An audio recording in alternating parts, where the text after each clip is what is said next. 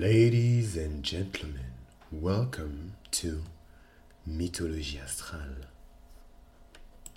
Non, mais plus sérieusement, euh, bienvenue dans un nouveau format. Voilà, un nouveau format, une nouvelle, euh, une nouvelle série peut-être, je ne pense pas. Euh, mais en tout cas, un nouveau format que j'ai décidé d'appeler l'astro-commentaire. Voilà, l'astro-commentaire.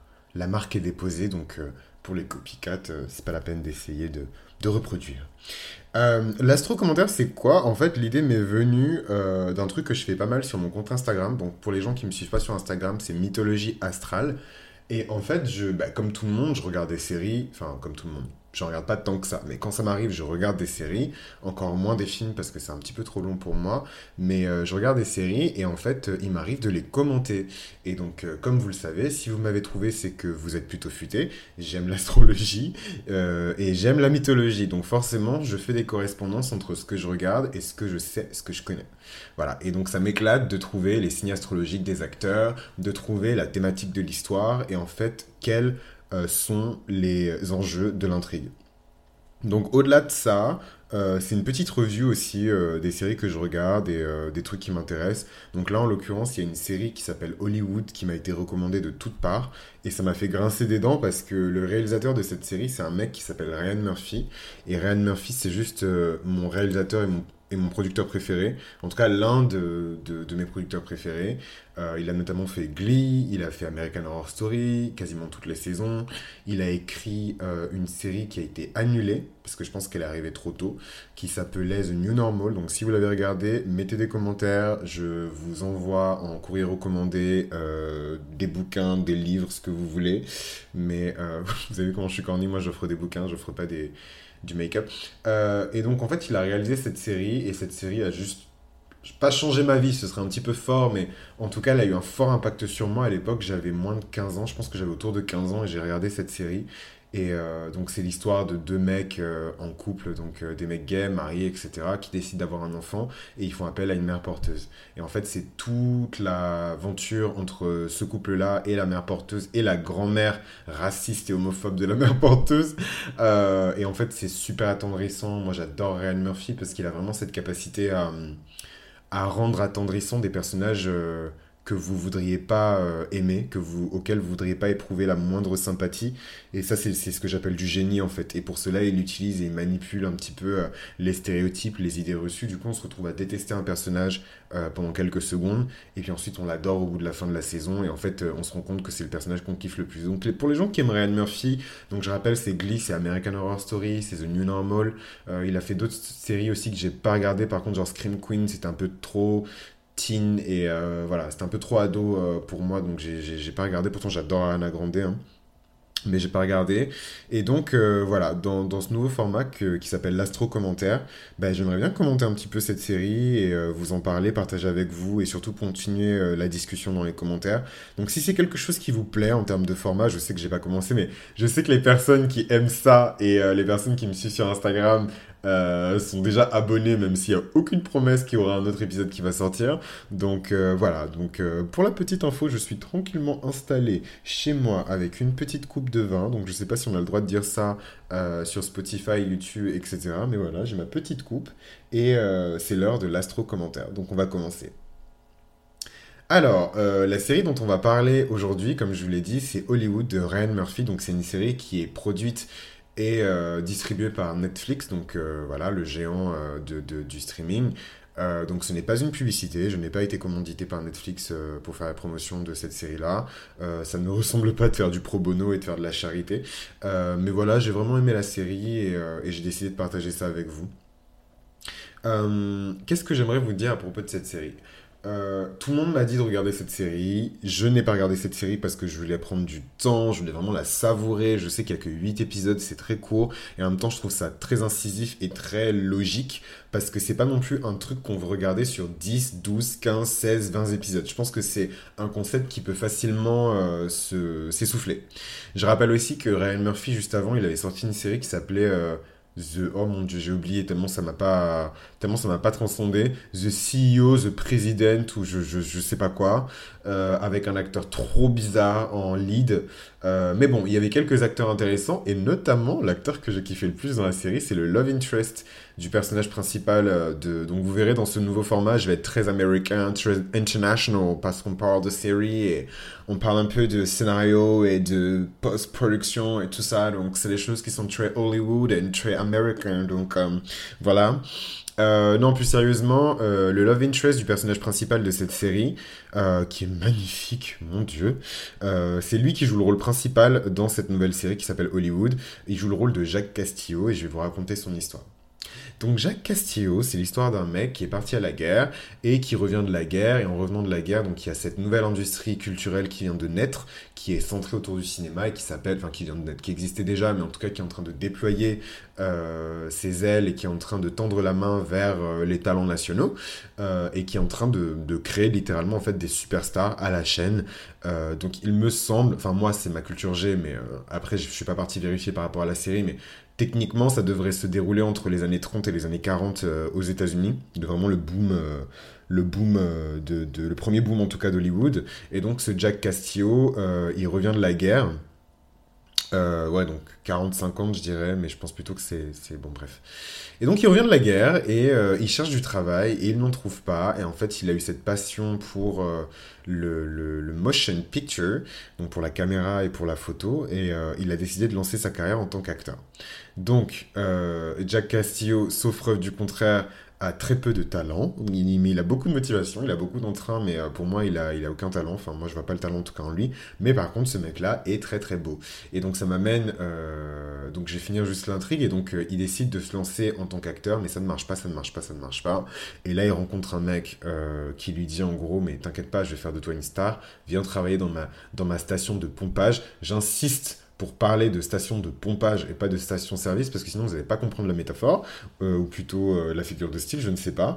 Euh, et en fait, il invite à travailler dans sa station de pompage, mais il se trouve qu'il ne retrouve... ici mais il se trouve qu'il ne se retrouve pas qu'à pomper que de l'essence. wink, wink, wink. Et donc, en fait, euh, il se retrouve à se prostituer. Donc voilà, cette série, elle parle de prostitution, elle parle de prostitution masculine, elle parle de beauté, elle parle de désillusion, elle parle d'harmonie, elle parle de, perfection, elle parle de superstardom et de toutes ces choses-là. Et en fait, euh, moi, c'est des choses que j'adore, c'est des thématiques que j'adore. C'est pour ça que je vais vraiment mettre la série de côté et euh, y réfléchir seulement après avoir pris du temps pour moi et vraiment mettre débarrasser de tout ce que j'ai à faire. Mais voilà, les gens ont insisté, et particulièrement, donc petite anecdote, c'est mon petit frère qui m'a dit qu'il a découvert la série, donc euh, mon, petit frère de 14 ans, hein, euh, qui a découvert la série et qui m'a dit euh, Oh là là, tu devrais trop regarder, le personnage noir est trop beau. Et je lui ai dit Oh là là, mais attends, mais qu'est-ce que tu penses de moi, déjà de 1 Et de 2, mais tu dois pas regarder ça en fait. Et je me suis fait la réflexion, mais je lui ai rien dit. Ensuite, j'ai regardé l'épisode 1 et je me suis dit Putain, mais en fait, tu dois vraiment pas regarder ça, c'est absolument pas de ton âge en fait. Enfin, et pourtant, je suis la dernière personne, moi je suis ascendant scorpion, donc euh, je suis la dernière personne à vous dire, euh, à infantiliser les enfants, euh, leur dire ouais vraiment tu dois pas regarder ça machin. Moi pour moi les enfants c'est des êtres humains comme nous. Ils ont des capacités cognitives qui sont formées après l'âge de, de, 10 ans. Évidemment ils continuent à grandir et à développer leur personnalité mais voilà c'est pas des teubés. Ils savent ce qui se passe pour, pour qu'ils viennent au monde surtout avec internet surtout avec l'accès internet. Donc je suis vraiment contre l'infantilisation mais pour le coup j'ai trouvé que c'était des thématiques qui étaient très sombres même pour moi-même et pourtant Dieu sait que je suis sombre mais pour même pour moi j'ai trouvé que c'était des thématiques qui étaient très dures très sombres et j'ai pas trop compris pourquoi il allait vers là. Donc voilà. Donc je lui ai dit d'arrêter de regarder, arrêté de regarder. Et puis je lui ai dit, voilà, quand tu auras, quand tu auras regardé un petit peu plus de documentaires et un petit peu plus de, de, de, films qui relèvent de la culture générale et de ce que tu dois regarder pour ton âge, là je te laisserai regarder du junk, euh, du McDo euh, de, de, des séries et je te laisserai regarder ce genre de trucs. Mais là pour l'instant, ce n'est pas pour toi. Et euh, de manière générale, je pense que tu n'as pas. Enfin, je vais vraiment parler comme un, comme un adulte en fait. je lui ai dit, je pense que tu n'as pas encore toutes les grilles de lecture pour apprécier une série comme celle-là. Voilà. C'est bon. Vous me direz dans les commentaires ce que vous en pensez. C'était vraiment story time. Je, je referme la parenthèse et je reviens sur Hollywood. Donc Hollywood, Hollywood, Hollywood. Donc déjà, pas de panique pour les personnes qui n'ont pas regardé. Euh, je crois que j'ai regardé que jusqu'au début de l'épisode 3. Donc euh, il n'y aura pas vraiment de spoil. C'est moins de la moitié, je crois. Ouais, c'est moins de la moitié. Donc il n'y aura vraiment pas de spoil. Et puis euh, c'est pas mon intérêt de vous spoiler. donc voilà, c'est vraiment juste pour parler des grandes thématiques de, de l'histoire et de parler surtout des personnages, des personnages, des personnages. Mais pour le coup, je, trouve que cette série, c'est plus l'univers qui m'a attiré. Des fois, dans, dans, certaines séries, il y a les personnages qui sont vraiment charismatiques, qui t'attirent, qui te fascinent. Là, pour le coup, dans cette série, c'est vraiment l'univers qui m'a marqué et c'est vraiment la thématique et l'intrigue qui m'a voilà, qui m'a porté et qui a fait que j'ai envie de regarder l'épisode suivant. Je, je m'attache plus comme avant, en fait, au, au, personnage. Et puis voilà, je, je, je, bosse euh, dans, dans le milieu de la culture. Donc en fait, toutes ces questions de scénario, de machin, de trucs, c'est des choses que je connais un petit peu mieux maintenant. Donc je me laisse plus trop impressionner par... Euh, euh, tout ce qui brille. Et d'ailleurs, c'est un peu la thématique de cette série, tout ce qui brille. On pourrait, franchement, on pourrait appeler cette série tout ce qui brille. Donc, euh, Jack, comme je vous l'expliquais, euh, c'est le personnage principal. Il revient de la guerre, il veut devenir une superstar et il est prêt à tout. Je dis bien tout pour devenir une superstar. Et en fait, moi, ça m'a tout de suite fait penser à la thématique de Vénus euh, en carré avec Neptune. Donc Vénus en carré avec Neptune, euh, on revient sur l'astrologie parce que c'est un astro-commentaire et il faut, que vous appreniez, des choses. Donc ça va vous permettre de bien comprendre cet aspect en astrologie. Vénus carré Neptune, c'est vraiment des aspects qui sont durs de Vénus des aspects qui sont durs de Neptune. Il y a certaines personnes qui vont vous dire que c'est de très bons aspects parce qu'en fait c'est des aspects où vous vous laissez complètement bercer et enivrer euh, par l'amour et par les illusions et par tout ce qui est lié à la planète Neptune. Donc je rappelle Neptune en astrologie, c'est les désillusions c'est les rêves, c'est euh, tout ce qui euh, permet d'échapper à la réalité, à la dureté de la vie. Donc ça peut être la consommation de drogue, ça peut être des addictions quelconques, euh, c'est aussi le miracle, c'est la magie, c'est le surnaturel, les super pouvoirs, c'est toutes ces choses-là, Neptune. C'est aussi la conscience collective, Neptune. donc voilà. Donc Neptune, Neptune, Neptune. Euh, moi, ce que j'aime avec euh, Neptune dans cette série, c'est que c'est un aspect de Neptune qui est très doux, c'est un aspect de Neptune qui est très alléchant. Euh, le casting est magnifique, tout le monde est beau et du coup, ça me permet d'embrayer avec Vénus. Donc Vénus en astrologie, évidemment, c'est la beauté, l'harmonie, la grâce, la splendeur, la renommée, le succès et la célébrité. Donc c'est des aspects de Vénus dont je parle pas trop euh, dans le podcast. Euh, là, je parle plus euh, de, des aspects de Vénus qui sont liés à l'équilibre, à l'harmonie, à la beauté dans le sens le plus noble. Et en fait, là, c'est vraiment des aspects de Vénus qui sont liés au succès, à la renommée. Je trouve qu'Hollywood, c'est vraiment ça qui est vendu. C'est vraiment le côté renommée, célébrité qui appartient à Vénus aussi. C'est Jupiter aussi, mais c'est Vénus. Et dans cette série, j'ai pas trouvé qu'il y avait beaucoup de Jupiter, donc je me suis dit que le plus intéressant, ce serait peut-être de, se centrer autour de cet aspect Vénus, carré, Neptune. Donc cet aspect Vénus, carré, Neptune, c'est un aspect qui est dur de Vénus et de Neptune. Vénus, c'est la planète de l'amour et Neptune, c'est la planète des illusions. Donc je vous laisse connecter les dots. Pom, pom, pom. Euh, ça donne des illusions d'amour, des désillusions en amour, euh, des idées reçues, des personnes qu'on pense être quelque chose qui finalement ne le sont pas.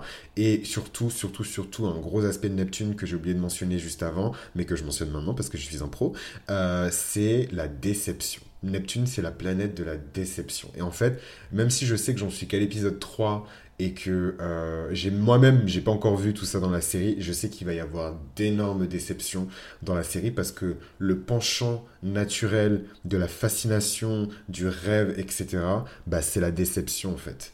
Et, euh, et, du coup, je pense que ça va être un gros, gros thème de la série. Et je pense que c'est important de, de, de, garder ça à l'esprit, que derrière le rêve, derrière euh, les strass et les paillettes, derrière l'amour, la beauté, euh, la Team Rocket, non je rigole, se cache toujours des grosses désillusions, des grosses déceptions. Vous rajoutez Vénus dans le mix et vous obtenez de la trahison, de la tromperie.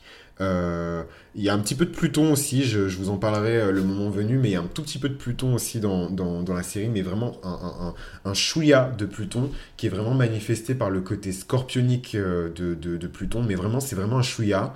Euh, parce que je trouve que c'est quand même très vénusien et très neptunien cette série. Donc je commence, je commence, je commence. Euh, déjà parlons un petit peu de Jack. Euh, Jack pour moi c'est vraiment Ariel la petite sirène. Pourquoi? Parce que c'est vraiment le visage vénusien le plus basique. Voilà, il est beau, il est grand, il est musclé, il a un visage parfait, mais il n'a pas de talent. Donc c'est vraiment genre, en apparence sur le papier, euh, il paraît magnifique, c'est vraiment la couverture d'un magazine. Et en fait, quand vous ouvrez le magazine, c'est là que vous vous rendez compte que bah, la ligne éditoriale, elle va nulle part. Euh, les articles, bah, ils sont pas fouillés, il n'y a, pas de structure, il n'y a rien. Et en fait, vous vous demandez limite comment ce mec-là a fait pour survivre à la guerre, en fait, et rentrer sain et sauf. Et euh, moi, je dis vraiment pas ça parce que je, déteste les belles personnes. C'est un vrai sujet à avoir et j'espère qu'on va pouvoir en parler dans les commentaires.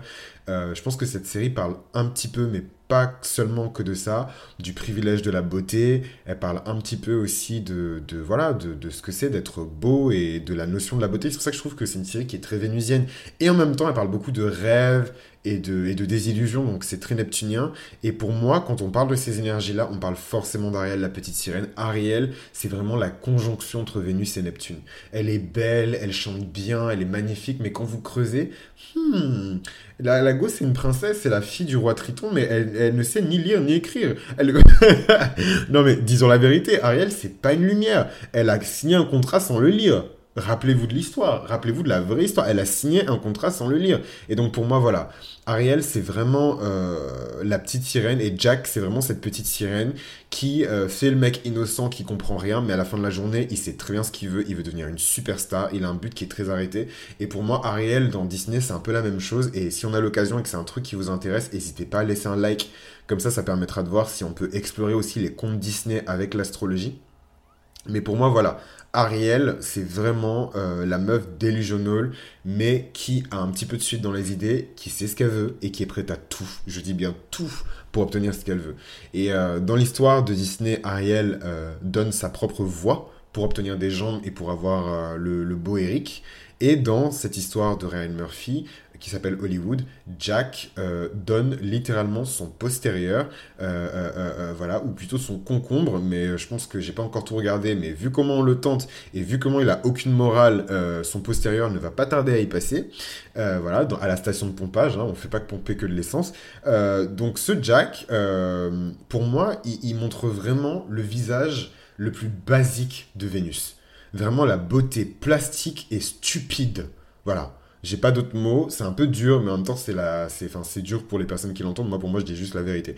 Euh, c'est vraiment le visage le plus basique de Vénus, c'est-à-dire la beauté plastique et la stupidité. C'est vraiment genre, euh, ah, c'est une belle personne, mais on sait que quand on va gratter, il y aura rien en dessous. Et je pense que les belles personnes qui sont intelligentes et qui regardent cette série doivent avoir la rage parce qu'ils doivent trop se dire, putain, mais voilà, je me suis battu toute sa vie pour, toute ma vie pour échapper en fait à ces clichés-là. Et voilà cette série qui est en train de faire la promotion de ces clichés-là. Non, toutes les belles personnes ne sont pas stupides. Non, toutes les belles personnes ne sont pas faciles. Voilà, voilà. Donc je vous laisse entre Pretty People, euh, même si parfois je m'inclus dans cette catégorie, mais là j'ai pas envie aujourd'hui puisque je vais vous tailler.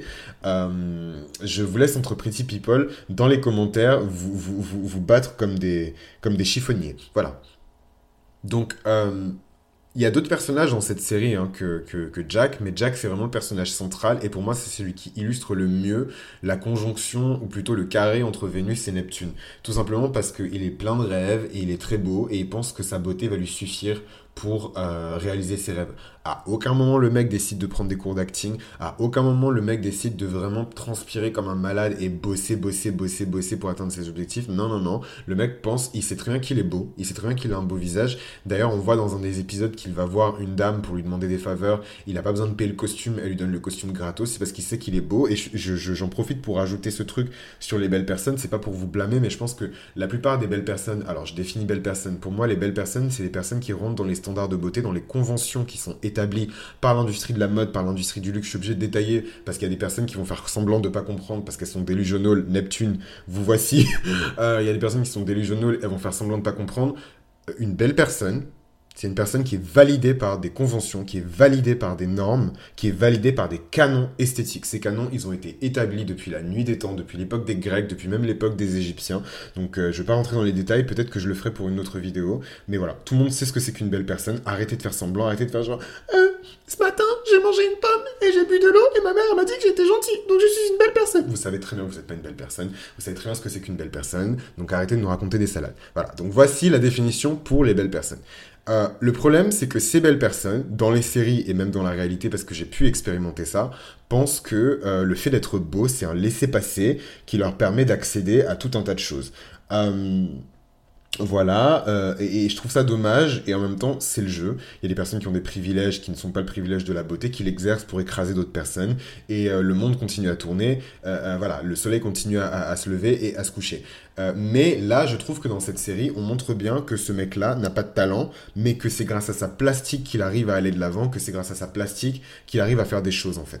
Et euh, je, avant, j'aurais peut-être ragé, j'aurais peut-être trouvé ça dommage. Depuis, j'ai eu quelques expériences avec des pretty people euh, vraiment, vraiment, vraiment pretty, que ce soit en amitié ou autre. Et euh, on a beaucoup parlé, on a beaucoup mis de choses à plat. Moi, j'ai donné ma propre expérience parce que je pense que d'une certaine manière, je rentre dans cette catégorie-là. Euh, donc, j'ai donné ma propre expérience sur la chose et euh, ils ont donné leur propre expérience en tant que pretty people confirmés, etc. J'ai même discuté avec des miss hein, pour vous dire, et, et, et, pas des. Oh mon dieu, j'allais dire un truc super problématique. Donc voilà, des miss nationales. Et je suis français. Voilà. je suis franco-béninois, pardon. Je vais me faire taper. Oh my god. Et donc j'ai discuté avec des miss aussi qui m'ont donné leur retour. Et, euh, et donc, pour moi, euh, cette série, elle explore vraiment des thématiques qui sont actuelles, des thématiques qui sont extrêmement modernes, et je pense que c'est pour ça qu'elle touche en plein cœur autant de gens, c'est parce que voilà, à la fin de la journée, c'est des séries qui nous parlent, c'est des séries qui concernent le quotidien, euh, le fait d'avoir un un privilège de la beauté, c'est quelque chose de courant. Le, fait de ne pas en avoir un, c'est quelque chose de tout aussi courant. Et en fait, on a besoin de séries comme ça qui, qui, touchent des sujets sensibles, en fait. Les gens n'aiment pas savoir qu'ils sont moches, et les personnes qui sont belles, mais qui ne veulent pas accepter qu'elles sont belles, n'aiment pas savoir non plus que, qu'elles sont belles, en fait. Donc, il y a vraiment les deux côtés euh, du miroir, et je trouve que cette série, elle explore tout ça avec brio. Évidemment, c'est Ryan Murphy, donc euh, le travail est bien fait. Anyway, donc je continue un petit peu euh, la, la, trame narrative. j'ai pas envie que cet épisode dure mille ans non plus. Donc il y a un autre personnage qui arrive, donc c'est le pimp. Euh, un pimp, c'est quelqu'un qui exploite quelqu'un, euh, donc pour des faveurs, ça peut être des faveurs sexuelles, ça peut être des faveurs autres. En tout cas, ce mec-là, c'est un pimp, c'est un, comment on appelle ça?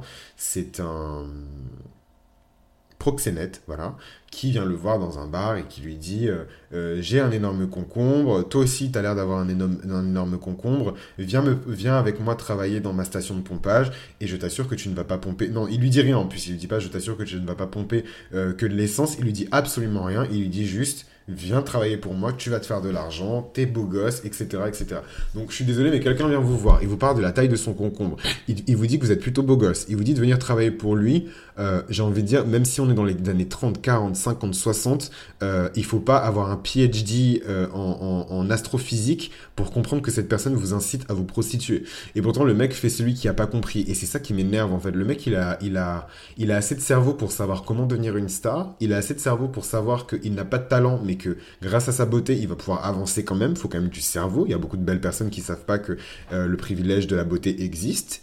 Euh, euh, bah écoute, c'est tant mieux pour les, les, personnes qui ne sont pas considérées comme belles par la société. Mais voilà, il y, a, y, a plein de belles personnes qui ne sont pas conscientes de leur privilège. Mais lui, il l'est. Et il a assez d'intelligence pour savoir qu'il a du privilège. Donc il n'est pas si bête en fait. Donc quand quelqu'un vient te voir et te dit euh, je te propose ci pour ça, pour ci, pour ça, et il te parle de son concombre, hmm, c'est que quelque part cette personne, elle n'est pas là pour t'emmener faire ton chemin, ton, ton, ton, chemin de croix. Et donc ce pimp, pour moi, c'est vraiment le type scorpion.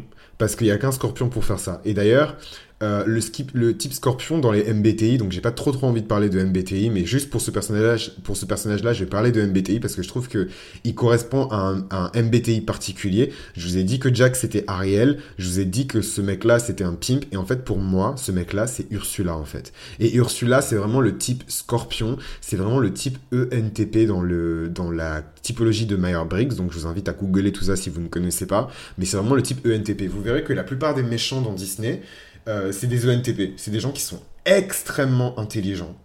Extrêmement intelligents. Et c'est les gens qui tirent, en fait, euh, les ficelles dans l'ombre. C'est les marionnettistes, les ENTP. Et en fait, les scorpions, d'une certaine manière, c'est des marionnettistes aussi, parce qu'ils connaissent la nature humaine, ils connaissent les secrets des, ombres, ils connaissent les secrets des ténèbres de, des humains, et du coup, ils savent facilement utiliser et exploiter euh, les faiblesses d'esprit des gens euh, pour euh, arriver à leur fin. Et en fait, ce mec-là, il a très vite compris que c'était un pretty guy qui n'arrivait pas à faire de l'argent, et rapidement, il a compris qu'il pourrait l'avoir avec un petit billet, et que ce mec-là n'avait aucune valeur et aucune morale. Si ce mec-là avait compris, donc je parle du pimp, j'ai oublié son nom, je suis vraiment désolé. Mais en tout cas, euh, le mec qui a les cheveux grisonnants, je mettrai peut-être une photo dans, la version vidéo et dans le podcast, ben, je vous invite à regarder le casting, mais vous verrez très bien de qui je parle. C'est le mec qui lui propose de travailler dans la station-service. Euh, si ce mec-là, euh, on va l'appeler Pimp, il si ce mec-là, il savait que Jack avait tant de valeur que ça, il n'y aurait jamais proposé un contrat. Parce que les ENTP les scorpions, c'est des gens qui viennent pour gagner. C'est pas des gens qui viennent pour participer, avoir un trophée pour la participation. C'est des gens qui viennent pour gagner. Ils ne bougent jamais, ils ne se lancent jamais dans un combat s'ils ne savent pas qu'ils ont de fortes chances de gagner. C'est un peu comme le lion.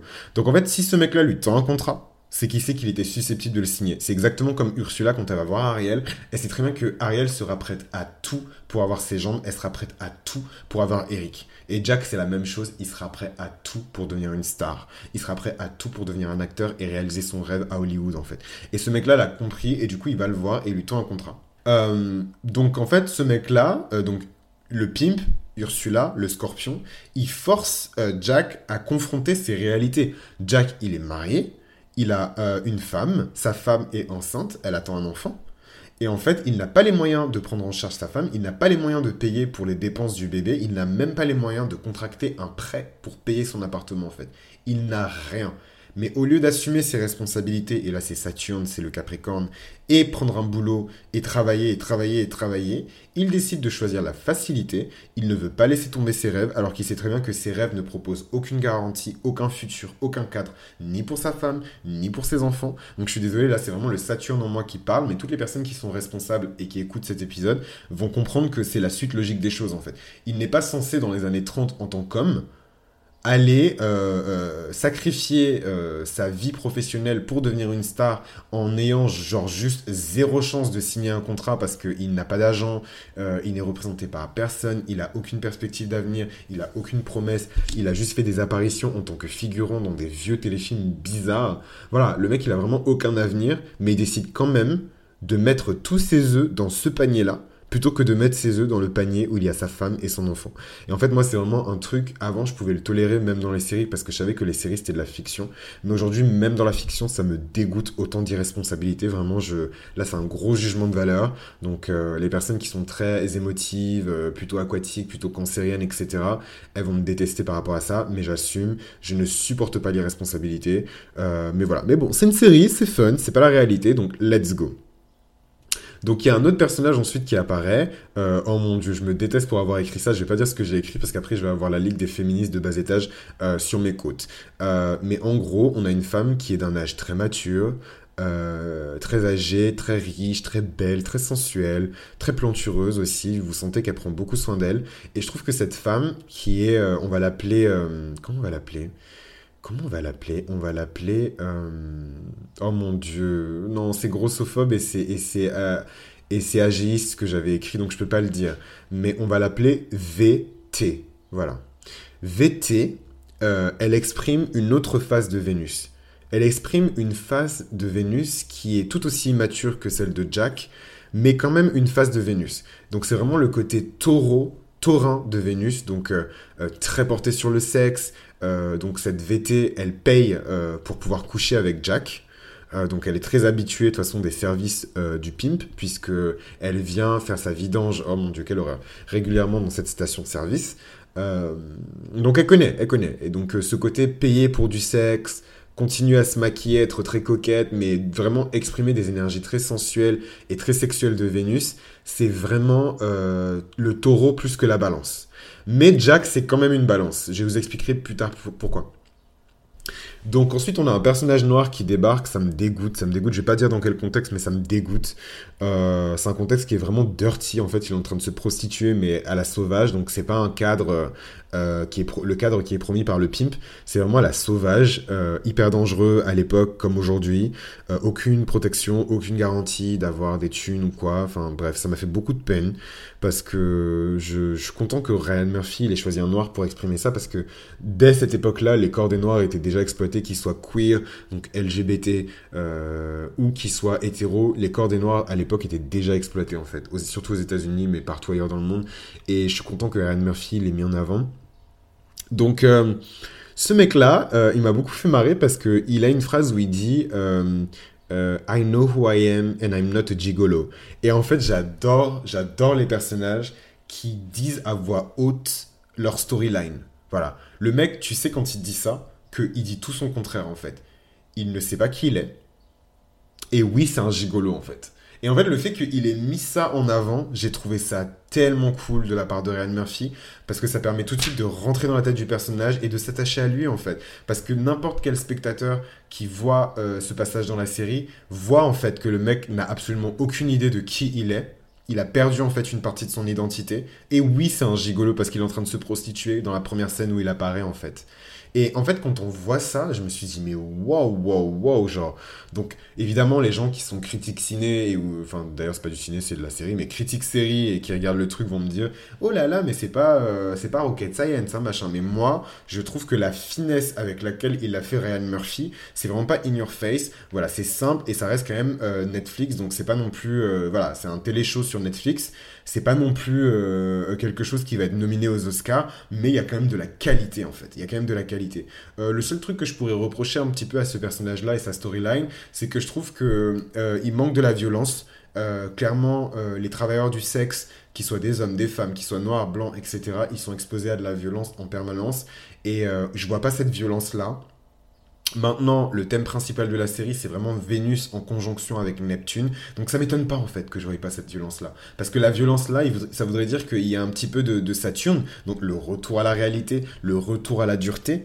Et, et, et, en fait, là, en fait, on pourrait comprendre qu'il y a, il y, a, il y a du réalisme et, et, la violence qui est adressée en fait au travers du sexe. Mais ça n'y est pas, parce que la série, elle est très vénusienne, donc beaucoup de douceur, beaucoup de plaisir, et elle est très neptunienne, donc beaucoup de rêves et beaucoup d'illusions en fait. Donc c'est normal qu'on ne voie pas la violence, mais la violence, elle est là. Et en fait, ce que j'aime par rapport à ce personnage-là, je vais le nommer, il s'appelle Archie, c'est qu'il exprime justement ce qui me manque dans cette série, du réalisme, de la dureté, donc de la réalité. C'est ce qui me manque dans cette série. C'est pas parce qu'on fait du rêve et des illusions qu'on peut pas rajouter un soupçon de, de, de, Saturne.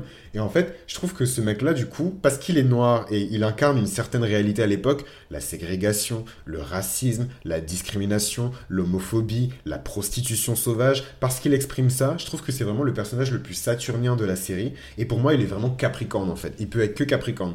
Parce qu'il est pas assez rebelle pour être euh, Verseau. Il peut être que Capricorne. en plus, il cherche pas la rébellion. Quand vous regardez ce personnage, c'est un mec qui se fond dans la masse, c'est un mec qui remet en question rien du tout, il remet pas du tout en question le status quo.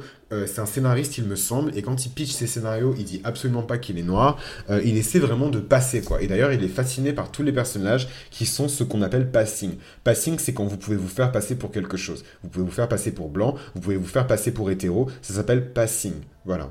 Donc, je rappelle que ce n'est pas euh, un contenu qui est pro quoi que ce soit ce n'est pas un contenu qui est pro-gay, pro-LGBT, pro-noir, pro-machin. On est là dans le fun, c'est l'astro-commentaire. Et euh, on est là pour s'éclater, pour rigoler, pour parler un petit peu de séries et d'astrologie. Donc voilà. Euh, maintenant, ce dont je voudrais vous parler par rapport à cette série, c'est vraiment une métaphore qui m'a touché. Euh, c'est la métaphore, je vous ai prévenu, je vais faire beaucoup d'anglicisme et je vais beaucoup parler en anglais. C'est la métaphore du shining penny. Shining, ça veut dire briller. Donc le et penny, c'est le centime, c'est la petite monnaie. En gros, c'est la petite monnaie qui brille. Et pour moi, c'est vraiment une métaphore qui peut résumer cette série. Tout ce qui brille. C'est pas parce que quelque chose brille que cette chose-là a de la valeur. Et en fait, si les énergies de Vénus étaient équilibrées, les énergies de la balance permettent de jauger la valeur de quelque chose. Elles permettent de savoir ce qui a de la valeur et ce qui n'en a pas. Mais comme on est dans un carré avec Neptune, on est dans la désillusion la plus totale. On est dans le brouillard, on est dans la brume.